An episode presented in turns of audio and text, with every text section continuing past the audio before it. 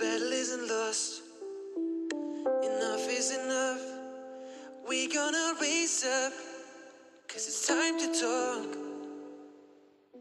There's blood on the street. It's time to defeat this hate and racism has to leave. You decide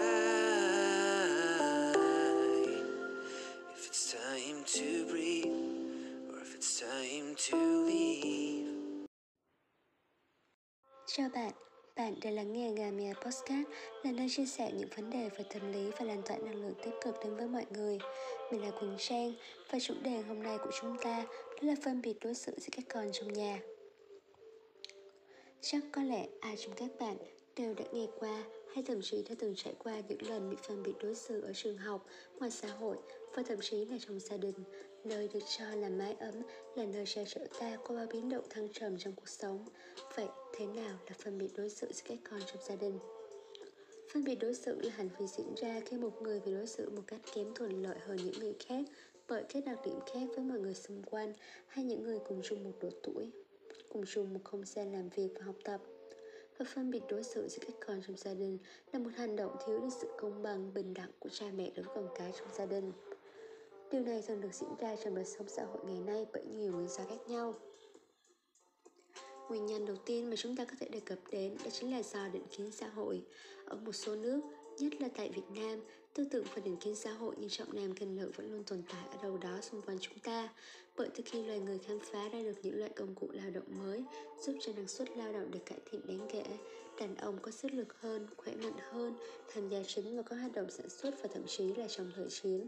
Không những thế, sau này, khi thế giới được phát triển thì tỷ lệ nam giới đứng trong các hàng ngũ lãnh đạo, người hùng, nhà khoa học nổi tiếng đều cao hơn nữ giới rất nhiều. Điều đó vô hình chung khiến cho tư tưởng trọng nam kinh nữ ngày càng phổ biến trong các tầng lớp xã hội. Và rồi, dẫn đến trong một số gia đình, người con trai dù là anh hay em đều sẽ nhận được sự ưu tiên hơn hẳn. Nguyên do thứ hai mà chúng tôi muốn nhắc đến đó chính là hiện tượng The Black Sheep. Đây là một khái niệm thường chỉ những đứa trẻ hay gây chuyện, hư hỏng, quậy phá trong mắt của ba mẹ. Chúng thường bị chán ghét, không nhận được sự yêu thương như những đứa con mà ba mẹ cho là ngoan ngoãn. Và cuối cùng, theo những thông tin mà chúng ta đã tìm thấy được, thì ba mẹ sẽ thường cảm thấy gần gũi hơn đối với một số người con. Theo Michael, một nhà tâm lý học trị liệu gia đình, chuyện bố mẹ yêu thích hoặc cảm thấy gần gũi với một số người con hơn những đứa con khác là vô cùng bình thường. Mỗi đứa trẻ sẽ có một tính cách, sở thích, nhu cầu và cách thể hiện bản thân khác nhau.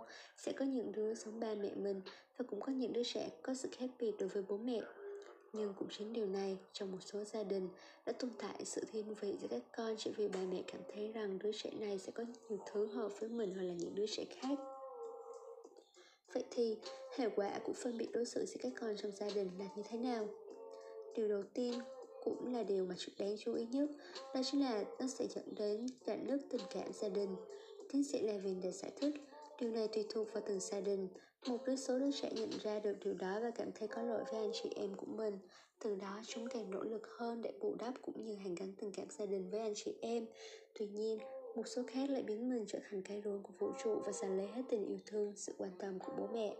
Bên cạnh đó, nghiên cứu khác được thực hiện tại Đại học Michigan, California đã chỉ ra rằng chính sự ganh tị với tình yêu thương mà những đứa trẻ khác nhận được từ cha mẹ sẽ tác động tiêu cực đến mối quan hệ của các anh chị em trong nhà và đôi lúc sự gắn kết này sẽ kéo dài cho đến khi họ trưởng thành, nhất là trong các tình huống mâu thuẫn giữa các con mà không được cha mẹ giải quyết một cách công bằng.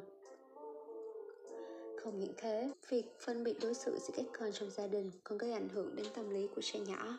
Tâm lý của trẻ vốn dễ bị tổn thương, nên khi ba mẹ không đối xử công bằng với anh chị em trong nhà, trẻ sẽ dễ dàng chịu các ảnh hưởng về mặt tâm lý. Một vài nghiên cứu đã chỉ ra rằng những đứa trẻ không được yêu thương sẽ dễ dàng nảy sinh sự cảm phẫn, tức giận và có nhiều nguy cơ gặp các vấn đề về trầm cảm cao hơn so với những đứa trẻ khác. Những lời nói, hành động chỉ rõ sự phân biệt đối xử của ba mẹ có thể khắc sâu trong tâm trí tiềm thức của trẻ và nếu đó là những lời chê bai, trẻ có thể sẽ cảm thấy mình bất tài, vô dụng, đáng bị xem thường và dần thu mình lại vào thế giới riêng của bản thân. Vậy thì chúng ta phải làm sao để giảm đi sự phân biệt đối xử giữa các con trong nhà?